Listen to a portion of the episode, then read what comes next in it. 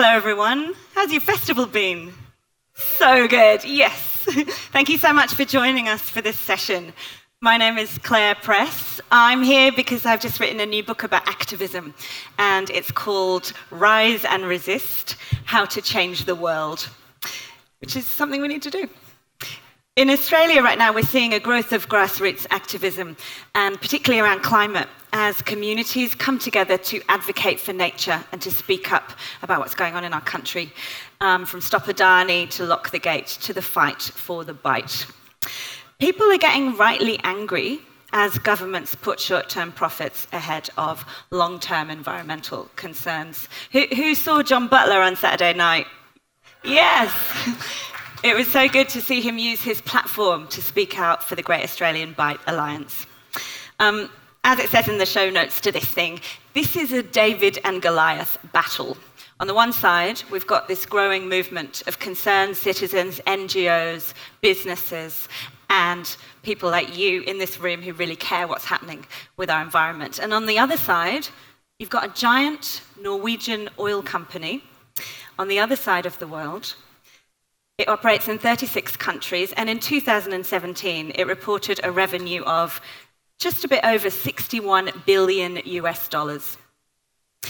We're going to hear today from three people who oppose the industrialization of what Bob Brown calls one of the last pristine ocean wildernesses. Please give a very warm welcome to Peter Owen, Jody Rummer, and Bunna Lawrie.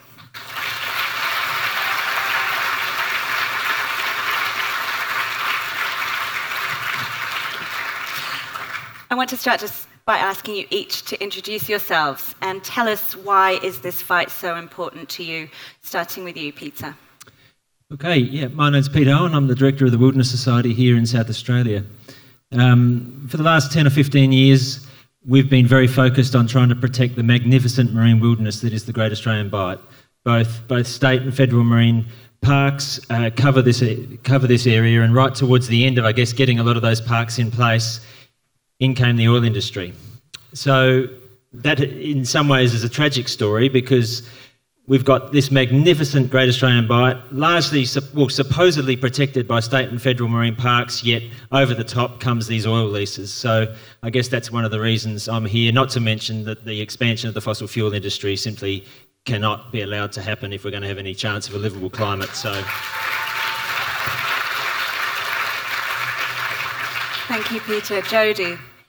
Hi, my name is Jody. Thank you all for coming. Um, I am an associate professor at James Cook University, um, all the way over in Townsville, and I'm with the Australian Research Council Centre of Excellence for Coral Reef Studies. So I've been spending my career so far researching the effects of climate change and other human caused stressors on not only coral reef fishes, but fishes and sharks and rays worldwide. And so this is a, a, really appropriate subject for me as well, trying to understand what this might do to critical marine ecosystems like the Great Australian Bight. Um, the reason that this is so important to me is because I think that we have um, a mission to work to preserve and conserve the natural resources, the natural ecosystems that not only we are proud of here in Australia, but on a global scale. Um, the oceans are the life of the planet. Thank you. Let's pass the mic to Bunna. I say Wenyo. Wenyo in my language means hello, welcome, and greetings. I'd like to acknowledge their uh, Nations people, uh, the past and the present, and uh, the ancestors for this beautiful country. Um, it's, it's, an Aboriginal protocol and uh, tradition that I, I grew up with that uh, I must respect those who came before me and kept this place beautiful. Uh,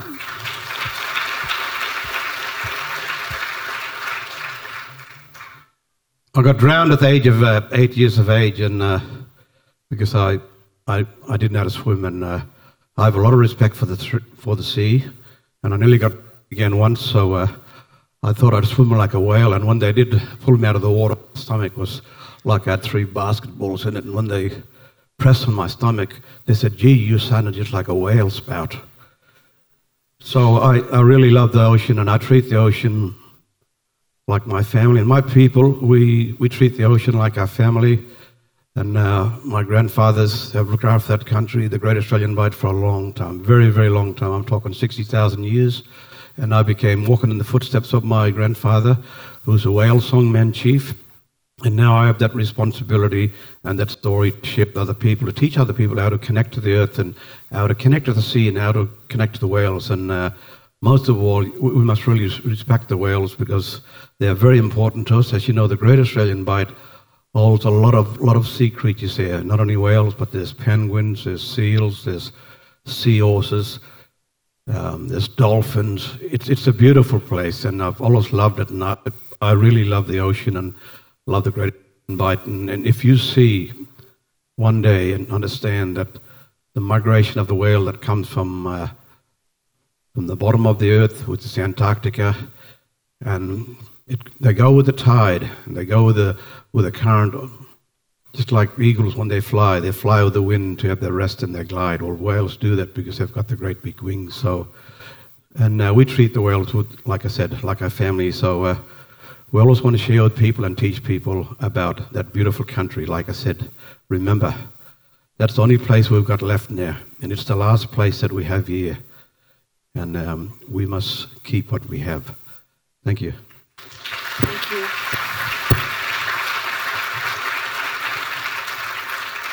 Thank you. Peter, do you want to begin with a bit of an overview? I'm, so, I'm sure that many of you are really across this because it's on your back doorstep. But for those perhaps who aren't up to speed on who is proposing this drilling, where are we at with it, and what are the latest developments? Do you want to give us a bit of a quick history lesson?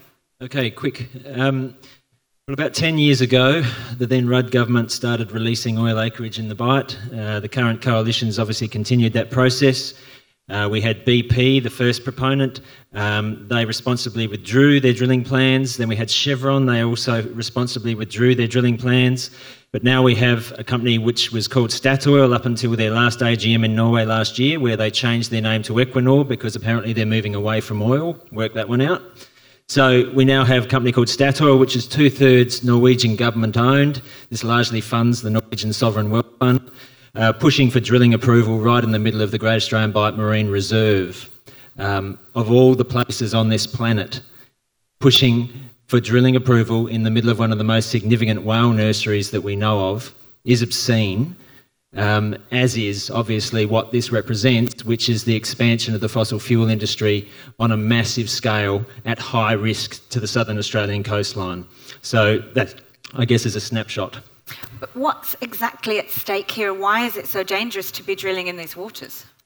Well, the Bight's extremely rough, it's extremely remote, and it's very deep. Um, unlike, say, the Gulf of Mexico, that was that's quite quite deep, but it's it's very smooth. It's a mill pond in comparison to what's in the Bight. The Gulf of Mexico is also a heavily industrialised part of the world, with all the infrastructure you can possibly imagine to have shut that blowout that we saw down there ten years or so ago, and it still took three months and devastated the area.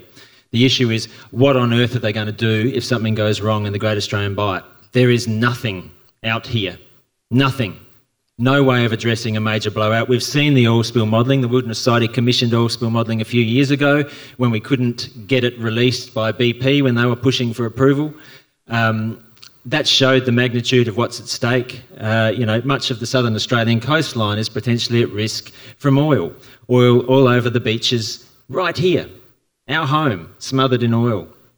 Um, we've, we've since seen BP release their own modelling, which showed that the Wilderness Society's modelling was relatively conservative. Uh, we, we, deliberately uh, made sure it was very cautious because at the time we were concerned we'd obviously get called fearmongers and all sorts, and that, that happened. This was one of the first times an environment groups actually commissioned their own oil spill modelling uh, in the absence of the oil industry making it public. But anyway, finally, just before BP pulled out, they released their oil spill modelling, and uh, as I said, that showed that the Wilderness Societies was quite conservative, but clearly on the mark. That again showed much of southern Australia was at risk from an oil spill. And now, just a few weeks ago, we've had Equinor release their drilling uh, plan for public comment. That closes March the 20th, mind you. If you're concerned about what's being proposed here, you've got until March the 20th to get comments in on that. But their oil spill modelling as well shows Southern Australia in major trouble if there's a blowout here. So this is very high risk. No matter how you look at it, if you assess risk, you look at even if the chance of a blowout is fairly low, if the consequence is catastrophic, mm. the risk is high. Mm. We should not be taking this type of risk.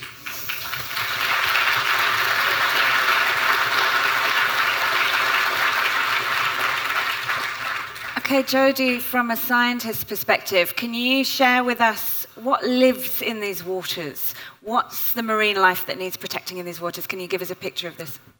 Um, well, as, as we have heard, you know, this is some of the most biodiverse area of Australia and, and on a global scale as well. Um, 37 species of whales and dolphins. Uh, it's a critical migration and nursery area for several whale species. Um, the southern right whale, that's also endangered um, the Australian um, sea lion as well, not to mention southern bluefin tuna, lots and lots of species. So it's a really rich and biodiverse area for marine life that is, is at danger if, um, if we put this risk out there. I'm going to come back to you and I want to dig a bit deeper into what will happen even if there isn't a catastrophic spill. But can you pass the mic to Bunna and can we, can we just ask you to share a little bit about I just would like you to share a little bit about what this region means to you and to the Mirning people. Well, the Great Australian Bight is very important to us, and uh, my heart is really close to that as we have, uh, like I said, our people, have, we have um, burial sites all along the coast, 600 kilometres of, of the whale story all along that line, and not only that, but also whale burial sites as well, where the whales have, when they've travelled and when they've died at old age, you know, our people perform ceremonies, so we have a great connection to them, like I said, like a family, and it means it's very special to me. Like, you know, uh, I now walk in the footsteps of my grandfather, taking his responsibility and duty, and uh, that place is very special to me and my family and, and the Mirning people. In our language, Mirning, means listen, learn, understand, observe, prophecy. That one word goes on, on and on and on. So we listen to our elders, you know, and it's very important to listen to, to pass down stories, to teach the children, and also look after the whales and look after the animals that live beside us, behind us, around us, and always cared for them. And uh, we showed special love and care for elders. We showed special love and care, just like we, we show special care to our elders. We show special care to the whales and the animals that come there. We make sure that we clean out all the water, water holes along there so it's a very important place to us, Mirning. And like I said, the ocean, you know, I don't know if I say something to you, you might think that it's a bit weird, but we do. We ask for things. If we take things from the ocean, we ask because it's a living ocean. It breathes, you know, and and if if the ocean, if we bleed, you know, we can fix it. But if, if we be, bleed, you, you, you have an operation, you bleed in hospital, right? You lose a lot of blood. What do you do? The doctors give you a transfusion, right? So if you drill a big hole in the ocean, say five, six kilometers down, three kilometers to the rock, you know, where are you going to get, get that transfusion from to fill it up? When you can fit New Zealand in there five times, where are you going to get the transfusion? Nothing but a big hole in the ground. So, you know, it's a sacred place, that ocean, and we love that place. And uh, like I said, um, let's don't make Equinor's problem our problem at the moment because we haven't got a problem, okay? And it's a special place for us and we love it.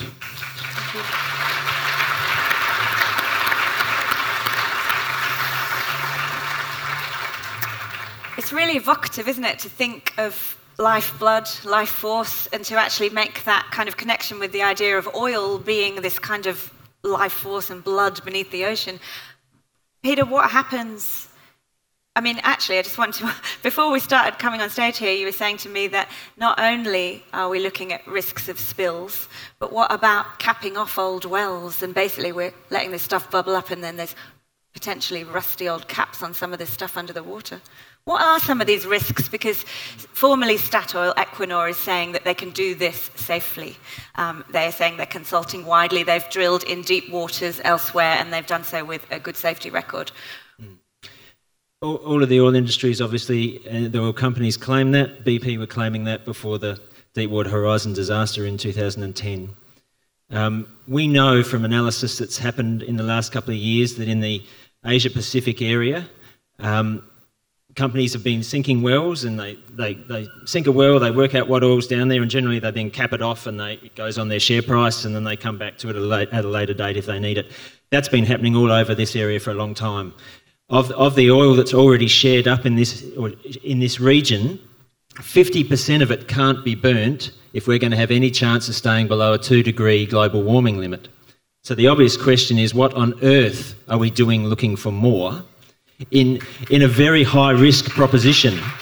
And as Claire was touching on there, if we've got all these, all these wells out there in the ocean that are capped off, you know, who's looking after these things? You know, who's monitoring all these things? Um, so the yeah the risk with this industry is is serious. What about the fact that Equinor is saying we? I mean, I'll read out what they've said. They've said for over 40 years we've drilled safely on the Norwegian continental shelf and around the world in water depths and weather conditions similar to those in the Great Australian Bight. You buying that? They'll all say that, won't they? Like I said, BP was saying that until the Gulf of Mexico. Mm got literally wiped off the planet. Um, and as we are saying, the, the Great Australian Bight is a place where it's probably almost going to be impossible to deal with a disaster here. We don't have the it's, infrastructure, we don't have no. the boats. We don't have it. The water is like, too rough. Yep, there was something like six and a half thousand boats involved in the cleanup in the Gulf of Mexico spill. There's 20 boats uh, according to the oyster industry in a, in a Senate inquiry hearing recently, there's 20 boats with the specs that can safely operate in the Bight. There, there is nothing here. This is the point. Okay. Jody, we're talking about a spill. I mean, that's the most horrendous and catastrophic thing that could happen, but we don't know what could happen. Do you want to just briefly tell us what our learnings are um, from Deepwater Horizon? I know you have colleagues who are still looking into the effects of that, you know, how many years, nine years on? Yeah, my team, my team, we work really closely with uh, the group that has been doing the research almost 10 years now, uh, following up from the BP Deepwater Horizon oil spill. Um, they're, they're called Recover, appropriately so. Um, and what we're finding is that about less, less than 3% of that oil has been cleaned up. You know, so we still have a lot of that oil in the ecosystem wow. down there. So that's a big deal in itself. And some of the concentrations that we're testing in some of the species that we find right here in the Great Australian Bight, and then also I do a lot of work with reef fishes, is these concentrations are like drops in a, an Olympic sized swimming pool. So it doesn't take a lot of oil to cause some major problems with some of these marine species. And we're talking about cardiac failure, so heart failure, heart deformities, developmental issues. Um, some of the studies we recently published that fish were unable to make proper decisions, so they weren't able to school properly, they weren't able to detect a predator under these very small oil concentrations. You're also concerned that, as I mentioned, we're looking at worst case scenario, but what about just the effects of drilling were it to be, uh, you know, spill free? Yeah, I think that's that's what we have in our mind. We see these horrible images of these massive oil spills, and I mean, you know, many many years ago, the Exxon Valdez oil spill in Alaska, and that's part of what inspired me to get into my field of research, actually, um, because I thought I could make a difference. But it doesn't have to be that catastrophic, because just the increase in boat traffic, um, the seismic testing that has to be done, so the sound and noise pollution, the pile driving, um, the increase in sediment and turbidity that happens to the water. So these are best case scenarios just to get that operation going. And my lab has been doing all kinds of studies that show, you know, even small amounts of noise, even small amounts of sediment are really impacting marine ecosystems in a dramatic way. It's terrifying being up here because I can see the clock and I could be up here for ages, but we don't have enough time. but no, let's talk about the whales. Um, I would urge you all to watch a film that you can see on the Sea Shepherd website. Um, it's seashepherd.org.au, and that's Jidara. Um, and you can see Bunna in that film. Watching you there on the coast and having that encounter with the white whale, can you tell us that story and how you feel? Well, was a couple of years ago. We was at of the Bight after we'd done the Jidara campaign trip, and it's really touched my heart to be on the boat and see the Sea Shepherd people. It was really beautiful that we were out there sharing and, you know, seeing all these beautiful creatures, you know, sea lions and and we had a few whales following us and coming under the boat and just amazing. But when we got to the end of the bight, it was like, wow. First time in history there were seven white baby Jidara calves, white whales, in one go. It was never seen before. And that's because we were out there caring for them. And it's like a gift, it's like a comeback of a present to say, now our brother's starting to care for us. You know, it's very important. We call the, the white whale Jidara language. I don't know if you get the. There's another white whale, humpback whale out there. It's called Migaloo that travels up the coast. He follows that migration too from the Nantucket, but he travels down one side. But Jidara came from the bottom end and came right up to the, the Great Australian Bight. So his wives were the seven sisters. So it might sound a bit strange. You're talking about the seven sisters. You might think they're stars, but they were, to his eyes, they were beautiful seven, really good-looking women. And he wanted all of them for his wife. So, and a lot of the lot of the Aboriginal stories that were told, it it can make you laugh. It's funny, but they can turn stories into, uh, you know, enough to um, for children to to be able to. Uh, you know, to know, and uh, because in some places when, when they say they're mate, and we're trying to keep that away from the children, so it's really hard to understand that. But we, we believe that, you know, and they had a great fight at the, at the Bight that time. And Jidara was a great big white whale, and as you know in the stories that he was once a man, a human. And we call, when he, we call the magic whale Marban Gulkaberti, so he, he can be a white whale, he can be a black whale, he can be a humpback whale, he can be a blue whale, he can be a sperm whale, he can be a killer whale. He can also be a serpent, a rainbow serpent. So this is why we call that whale also the Marban Gulkaberti, the magic whale. So, and this is how he sprayed them. And uh, and uh, the Seven Sisters didn't like him at first because you know he was he was in the area, and uh, they had a big argument, and he got hit across the head with a, with a nulla nulla and uh, made his head bleed. He became angry in the sea and tossed about and uh, he started to create the longest cliff line in the world. You know, like a bricklayer, make, putting brick together with mortar and cement, but he was doing it in seconds. So this was a plan of the creation of the great creator's work. Um, but yes, so seven sisters became pregnant, and in our belief that there were whales and us Mirning people. So we became the children, and all the sparks that flew out of his, all that fire came out of his head, went to the land, his blood went to the land and became berries, wildflowers, vegetables. Yellow became red ochre, yellow ochre, red ochre, white ochre. This thing I'm wearing, it became white ochre and also flint, but we call that Jalja in language.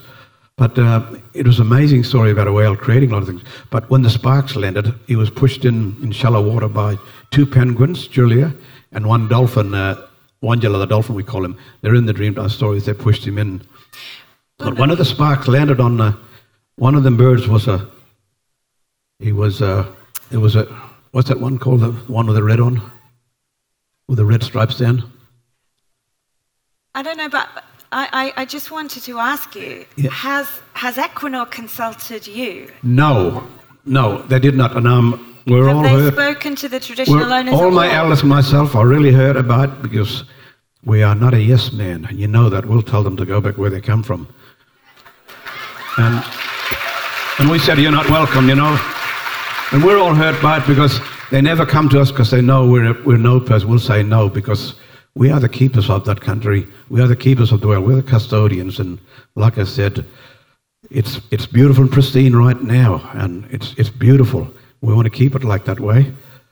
But getting back to that, quickly back to that emperor, that's why that emperor penguin got red and white because the sparks flew on there and his feathers and left the red and yellow mark. I just want to let you know about that story. And then the other one was a little blue penguin called Julia that still lives there today, but that penguin comes back now and again. But um, it's a long story and time's running out. Time's running out, but I But do have a really quick one for you. But I want to say, That's the only place we've got left. We, we, we must keep it and save it.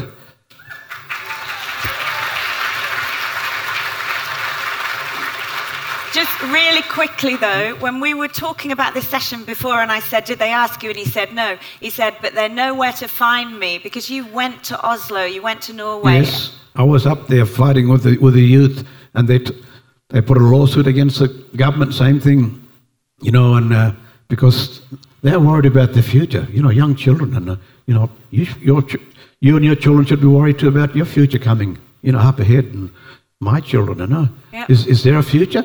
Is there a beautiful ocean they can enjoy like our grandfathers and our people have enjoyed and like we've enjoyed? Yeah. They want to enjoy it and see dolphins and whales out there because out there is a part of the of all that all that line, um, you know, where the whales swim and it's right in the middle where that I shouldn't have given where you they're going to build this big, big, horrible, horrible, wrestle it off ugly, big whale um, platform, whatever it is. Thank you.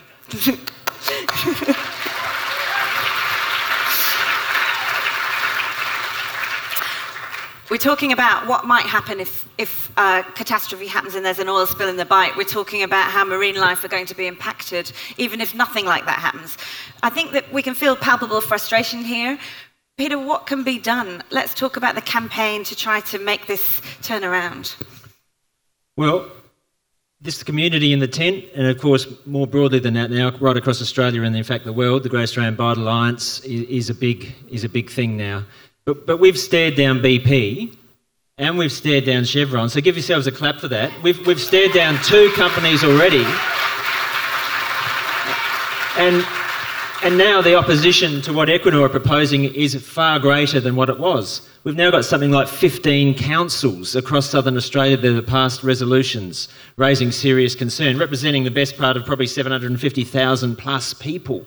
Now that, that's unheard of. So uh, I guess that the level of opposition to what's being proposed here across the the southern Australian community and beyond is huge. We've got to keep the pressure on. Obviously, we've got a, a big focus now happening in Norway, in the Norwegian media. Um, as we said, Equinor is two thirds owned by, by the Norwegian government, the Norwegian people. I mean, surely, surely they must now be starting to realise this is a really important marine ecosystem. Uh, the risks here are extremely high. The community here does not support this. And also, this is a time when we cannot afford to be expanding the fossil fuel industry. That is what this represents. This represents a high risk, a high risk expansion of the fossil fuel industry at a point where we've got to be transitioning out of the existing industry, not expanding. So we've got no option really. Along with the Adani campaign, the Bight campaign, these are the big expansions to the fossil fuel industry on our watch in Australia right now. It is our responsibility to the rest of the planet to stop them, and we will.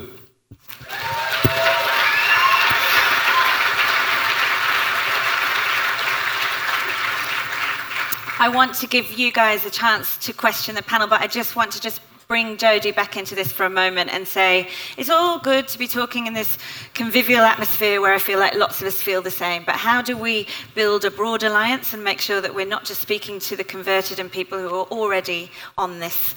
Um, from a science perspective, Jody, do you want to speak quite quite quickly about um, how you communicate these issues and make them above politics and perhaps touch on ocean acidification. I know it's a big topic. Uh, no, that's right. I'm I'm a scientist. I'm not an activist, but I can say that I'm an advocate for nature and I'm an advocate for conservation.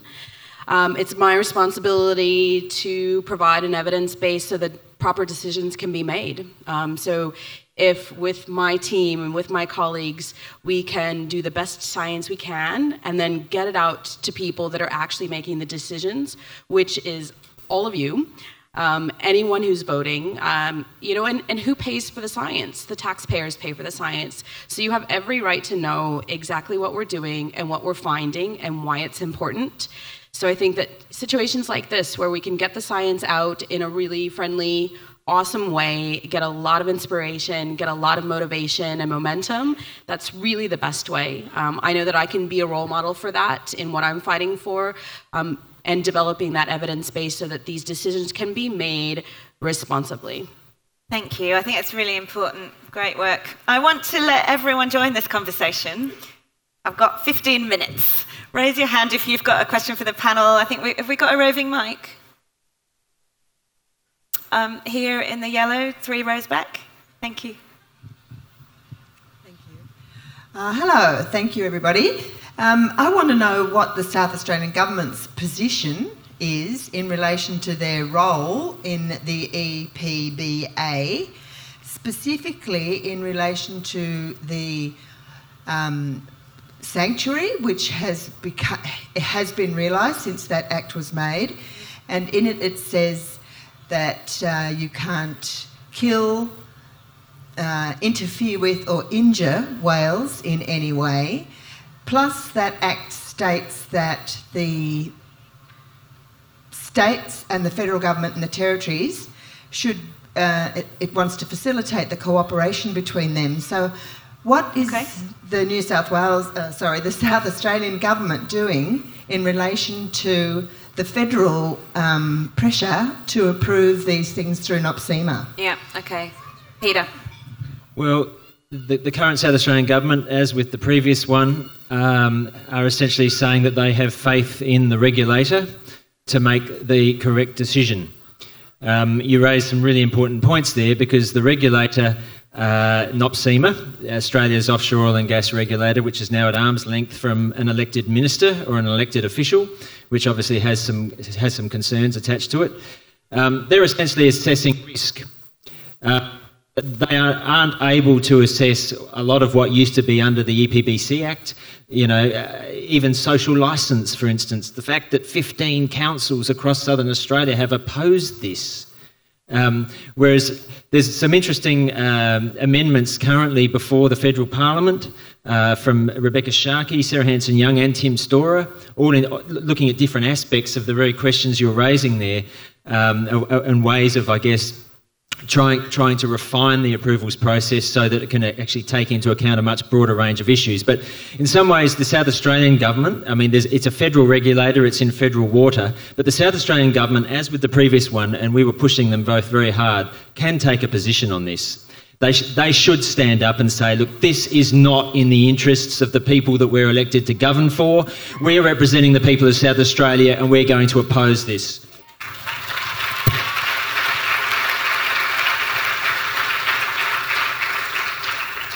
Gentleman there in the blue with his hand up. Thank you.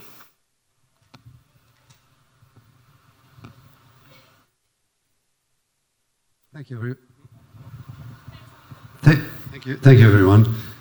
My name's Scott. I'm from Kangaroo Island. Oh. C- contrary to what you may have heard, people of Kangaroo Island are well and truly in this fight. Uh, I, I just wanted to come back to the issue of the Norwegian people and the fact that the Greens minister in Norway has actually come out for, uh, very strongly. And if I, if I can take about two seconds, I'd like to just read what he'd said. Today, yeah? The news today. from today? Yes, please do. He said, just as many Australians are furious at their own government for allowing such a gamble to be played with an irreplaceable part of Australian nature for the profit of a global oil company, many Norwegians are enraged that our government is making this project happen again. Thank there you. is support somewhere else. Yeah. Um, thank you. And I mean, you're on the front line of this. It's an interesting point to raise, and I didn't know if we'd get to it, but I'm glad that you did, because there's this strange kind of contradiction, isn't there, with Norway, that we hear all about how green they are and how there's all this kind of push towards sustainable living, and there's certainly interest among Norwegians to living a cre- cleaner, greener, fairer life. But then you've got Equinor, which is state owned or part state owned. Who wants to jump in here? I mean, Peter, I think you know the most about this thing that happened today. Yeah, I mean, we've got the Norwegian Sovereign Wealth Fund making very positive statements around divesting from fossil fuels. Like I said at the last AGM in, in Norway, they changed their name from Statoil to Equinor. This was when the, the Mayor of Kangaroo Island, Peter Clements, the then Mayor of Kangaroo Island, uh, was was fronting the, the Statoil, soon to become Equinor, literally after Peter spoke, uh, board on behalf of all of us and saying the people of South Australia, the people of Southern Australia, do not support this. This is high risk. Uh, we are not willing to entertain what's being proposed here. You may be hearing messages that certain people in our state and federal governments. There's a lot of fossil fuel people inside the Labor Party, inside the coalition. There's obviously an oil, uh, a fossil fuel ag- advocacy group here that is obviously pushing this stuff. That's their job, but uh, they need to start listening to the views of all of us and they need to start actually putting our interests first because our interests are not being served by the fossil fuel industry continually being expanded. I'm going to give you the mic, Bunna. You've got to be quick. I want you to share with us a little bit more about what reactions you had when you went to Oslo and spoke, spoke with ordinary people about what was going on back home. Well, yeah, I was I was amazed because um, there were a lot of people don't they don't like um, Statoil or oil companies, and they don't like the government what they was doing because the kids were fighting for it, and we stood with them, and it was amazing. But I met a lot of good people there as well, you know, and uh, and now. Uh, to find out Statoil is coming here and changing them to Equinor to take over the license or the permits of uh, the BP and uh, you know Chevron that we um, end up beating. You know, it's just it's just it's crazy and uh, it's it's mad. It's like why do that? You know, this is you, you, you just you just do destruction around the world and.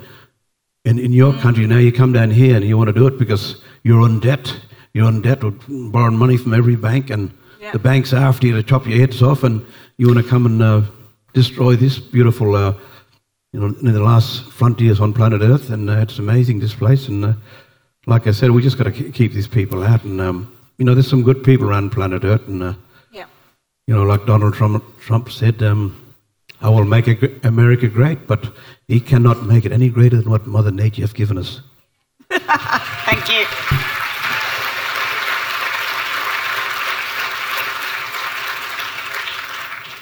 It also speaks to the fact that there is this groundswell of opposition that just because you know there are forces in power that are making these decisions, but actually everywhere you look, ordinary people are saying, "Not on, not in my name."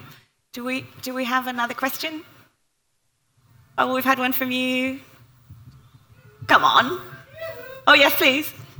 Can we have a mic on this side, please? Thank you. Sorry, I'm making you run. Thank you. I'm going to ask a really simple question. Um, what do we do? So we keep getting told to write letters, we keep told, getting told to do this, but no one's making that super simple for the people who struggle to, like, after today, walk away and then what do we do? So if you could Can, be really clear yeah. around that, that would um, be really great. I'm not the expert here, but I am the messenger. And I would just like to share with you that there are some stalls here with some amazing people from different NGOs that are trying to spread the word about their amazing work they're doing.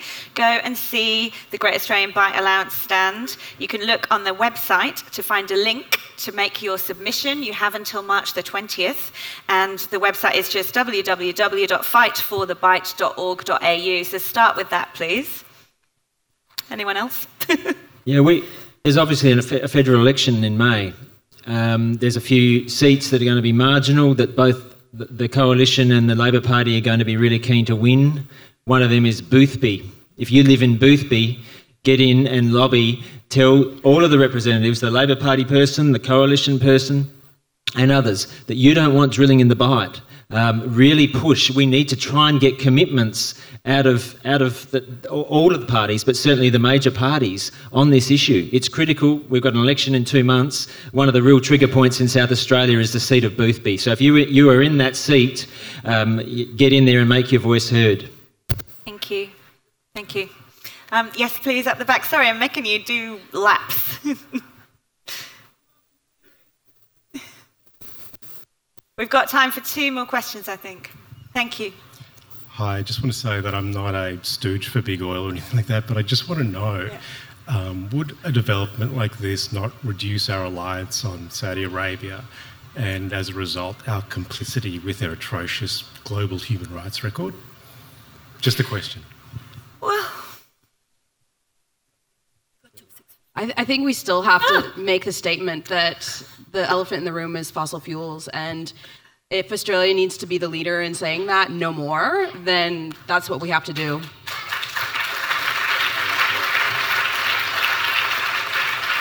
Also, you're probably seeing some of the spruiking for this happening at the moment in the media, and there's a line around energy security. and people claiming that this is all about energy security, Australia doesn't have enough oil, blah, blah, blah. This is not the Australian government sinking these wells on behalf of the Australian people to provide us with cheap oil. This is a private corporation that is going to be, if they can get an approval, sending that oil to wherever in the world they can get the highest money for it. So this has nothing to do with energy security for Australia. And as Jody says, all this represents is a further expansion of an industry that is cooking the planet. So.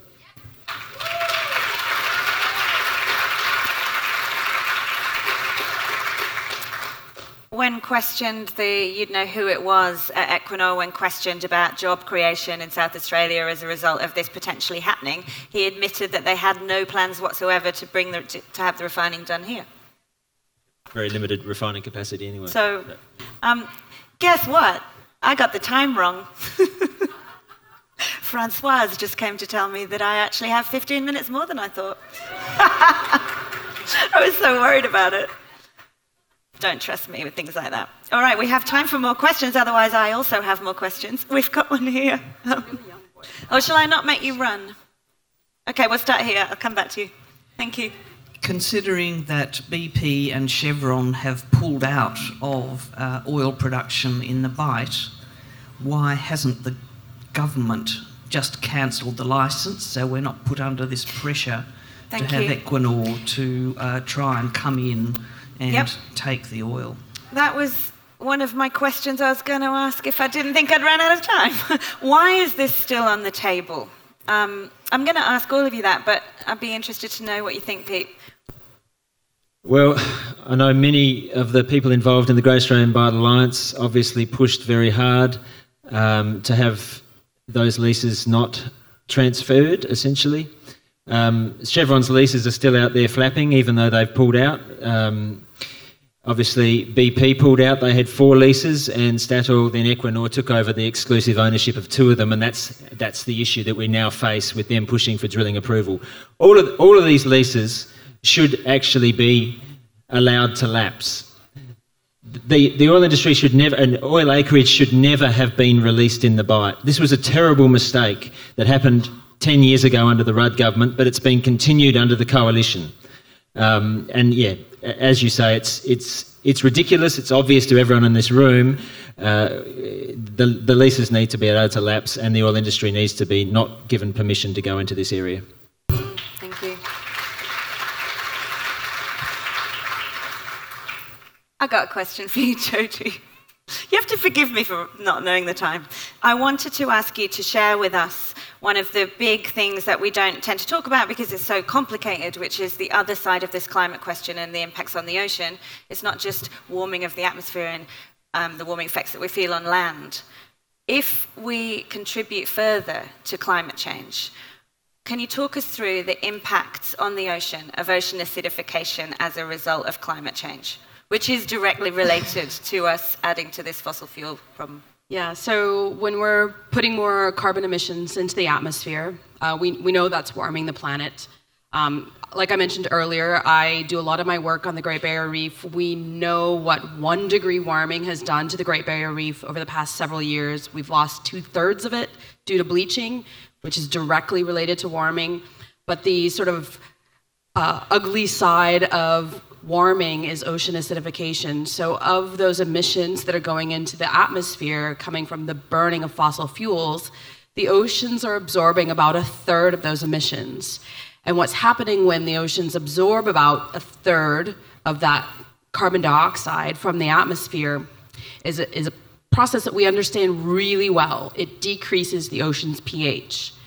And when it decreases the ocean's pH, a few big problems start to happen. And I don't know if anyone ever did an experiment in school where they, you know, you lose your tooth when you're young and you put it into a cup of Coca Cola or like a, a cup of pop and it dissolves. Well, that's what happens. So any organism that's trying to make a shell or a skeleton can't do that very well when the ocean is too acidic or has a low pH. So it's a really big problem for any animal that's making a skeleton. So fish that make bones, um, corals that make their structure. um, any um, uh, lobsters, which is a big fishery around here, uh, any clams, any shells. It's a really, really big problem. So it's not just warming, we've got ocean acidification that's happening as well. So, thank you. Would you go as far as then to say that you can link that directly to more extraction so we can actually draw a line between this kind of reckless drilling and then what's going to happen broadly to our climate? Well, I think that's the that's the big picture here. We're being quite short-sighted, and whether the short-sightedness is around job creation or money, whatever the case may be, we're saying that fossil fuels are okay by doing this, and we know they're not on a on a global scale. And I think we owe it not just to ourselves, but to our children and our grandchildren to not leave this planet in a heaping mess which is what's going to happen if we keep saying okay to fossil fuels. Um, and it's not just the potential for an oil spill, but it's we're, we're further warming the planet, and we can't keep under that 1.5 degree Celsius limit that that we agreed on at the Paris Agreement. If we keep doing this, and even if we stop right now, it's going to be really difficult. So we do need to stop right now, and we need to kind of band together and say, no, this is not okay. Thank you. Hello. There's the young boy in the back there that wants to ask uh, um, Can we bring a mic all the way over here? Uh, oh, you got one. Okay, we'll start with you and then we'll come to you. I promise. I promise. Thanks for your patience. Yes, please. Okay, uh, uh are you, as activists and experts, actively engaging with young people? You, you, you did um, mentioned that before, but phrasing it as a question is there any way this group could actively support young people on Friday by attending the rally at Parliament House between 11 and 2? It's not widely known, and I think if we, as the older generation who are handing on this mess, mess to the young, can support the young on Friday. Could you respond to that, please? Yeah, we. I mean, we should all be promoting what's happening on Friday. It's. Yep. I mean, there's a there's an uprising happening. You know, the kids are saying enough. We don't have a future if this continues. You must listen to us. So uh, everyone in the room should be promoting those events and just make them go as viral as we possibly can. I mean, this mm. is our opportunity. Did we have a question from a climate striker at the back? Where's he gone? Yeah, ah, yes. What can young people like me do other than uh, strike at palm Uh, other than the strike this Friday? Thank you. Okay, yeah.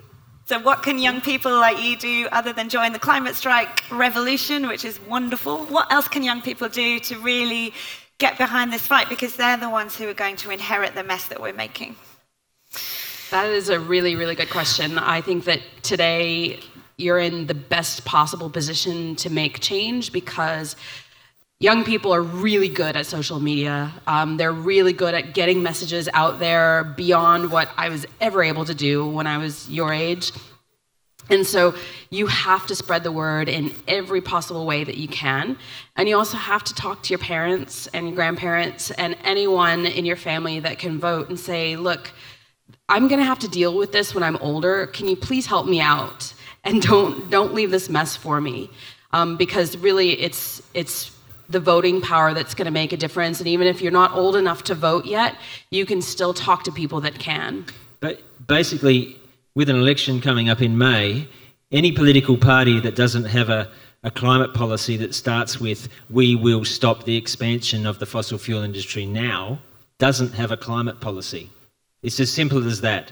So we need to encourage everyone to become aware of that real fast, and like like we're saying, encourage your parents, your grandparents, and those that can vote to make sure they're across that, and ultimately vote around climate because that's what's going to determine the future for the younger generation. Absolutely.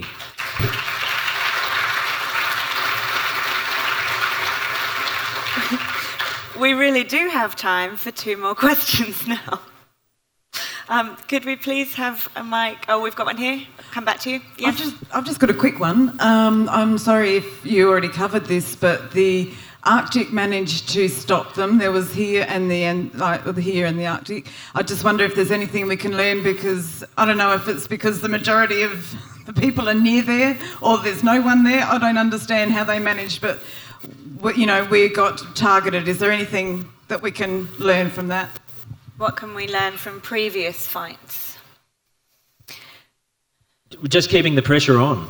Um, honestly, that with BP and Chevron, certainly in the Bight, as well as some of those companies in the Arctic, major pressure on the boards of those companies was was what ultimately got it over the line. Unfortunately, our governments and our government structures in, in Australia are a mess. That I mean, the fossil fuel industry is is is heavily infiltrated through the old parties, and that's a tragedy. But there are ways around that, and one is voting and making sure that these parties realise that that is no longer acceptable. But two, focusing on on the boards, company boards, and, and recognising that they, you know, there's a lot of responsible people on those boards, and quite often they don't they don't hear the right messages. So yeah, big focus there is important. Um, okay, we've got one more. Thank you. Is, it on? Oh, um, so it's been proposed that the Great Australian Bight be made a UN listed heritage site um, by people like our Senator Sarah Hanson-Young and other uh, NGOs and community groups. Um, I just wanted to know, instead of turning it into an oil field, what, what's the ideal future for the Bight and places like it, and how do we increase the ecotourism and, and turn them into positive places that we, we can protect? Like, what do you guys see as the ideal future for the Bight instead of what it's being proposed to be turned into? Thank you. Great question. Wonderful. Um, I would like to ask Bunna to share about that first. I think uh, one of the things, um, one of the main things that me and my elders were uh, uh, working on is to, to get that nominated as a World Heritage listing and a a protection zone so that um, the whales' home will always be there. That's their home. And the Nullarbor is their home, the Gulf, the coast as well. So if we can get that nominated as a World Heritage listing, a protection zone, I think they made a marine marine protection thing some years ago, but but you know, but that seemed to be seemed to have disappeared off the map somewhere, and uh, you know, the government has sort of walked over that. And uh, now we're going to have to stand up. So we're going to need all your people's support here, right here now, because all vote for that World Heritage listing as a protected zone. For the, this is one of the biggest nurseries and uh, whale sanctuaries on this planet Earth. And uh, like I said, it's one of its kind. You're never going to find a place like the Great Australian Bight again, even if you go to Mars.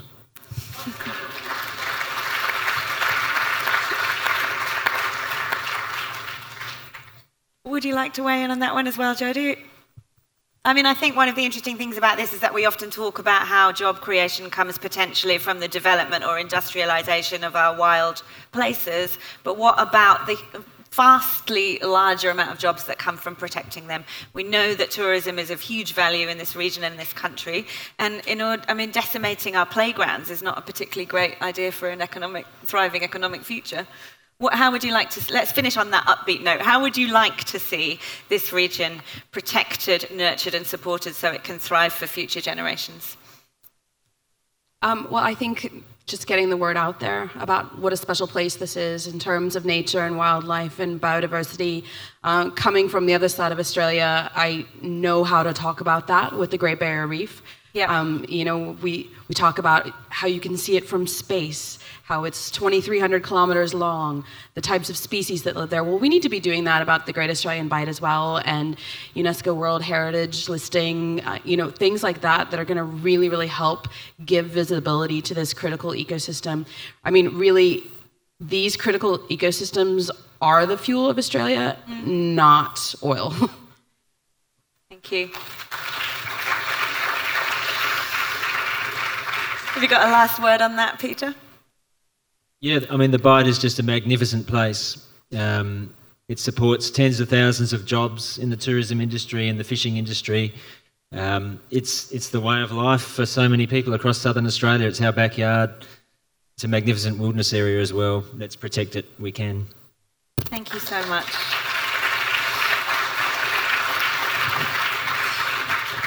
Thank you so much for joining us for this session and thank you for your patience that I couldn't tell the time. I really just want to reiterate how important it is for us all to come together as a community across Australia and support the Great Australian Bight Alliance. So please do go see them, visit the website. I'm going to sell some books if anyone's interested outside. Um, but please take what you've heard today and share it in your communities. Tell someone who doesn't know about this, tell someone who doesn't agree with you, and try to share some of the positive stories about how we can come together to make change. Can we have a round of applause for our speakers?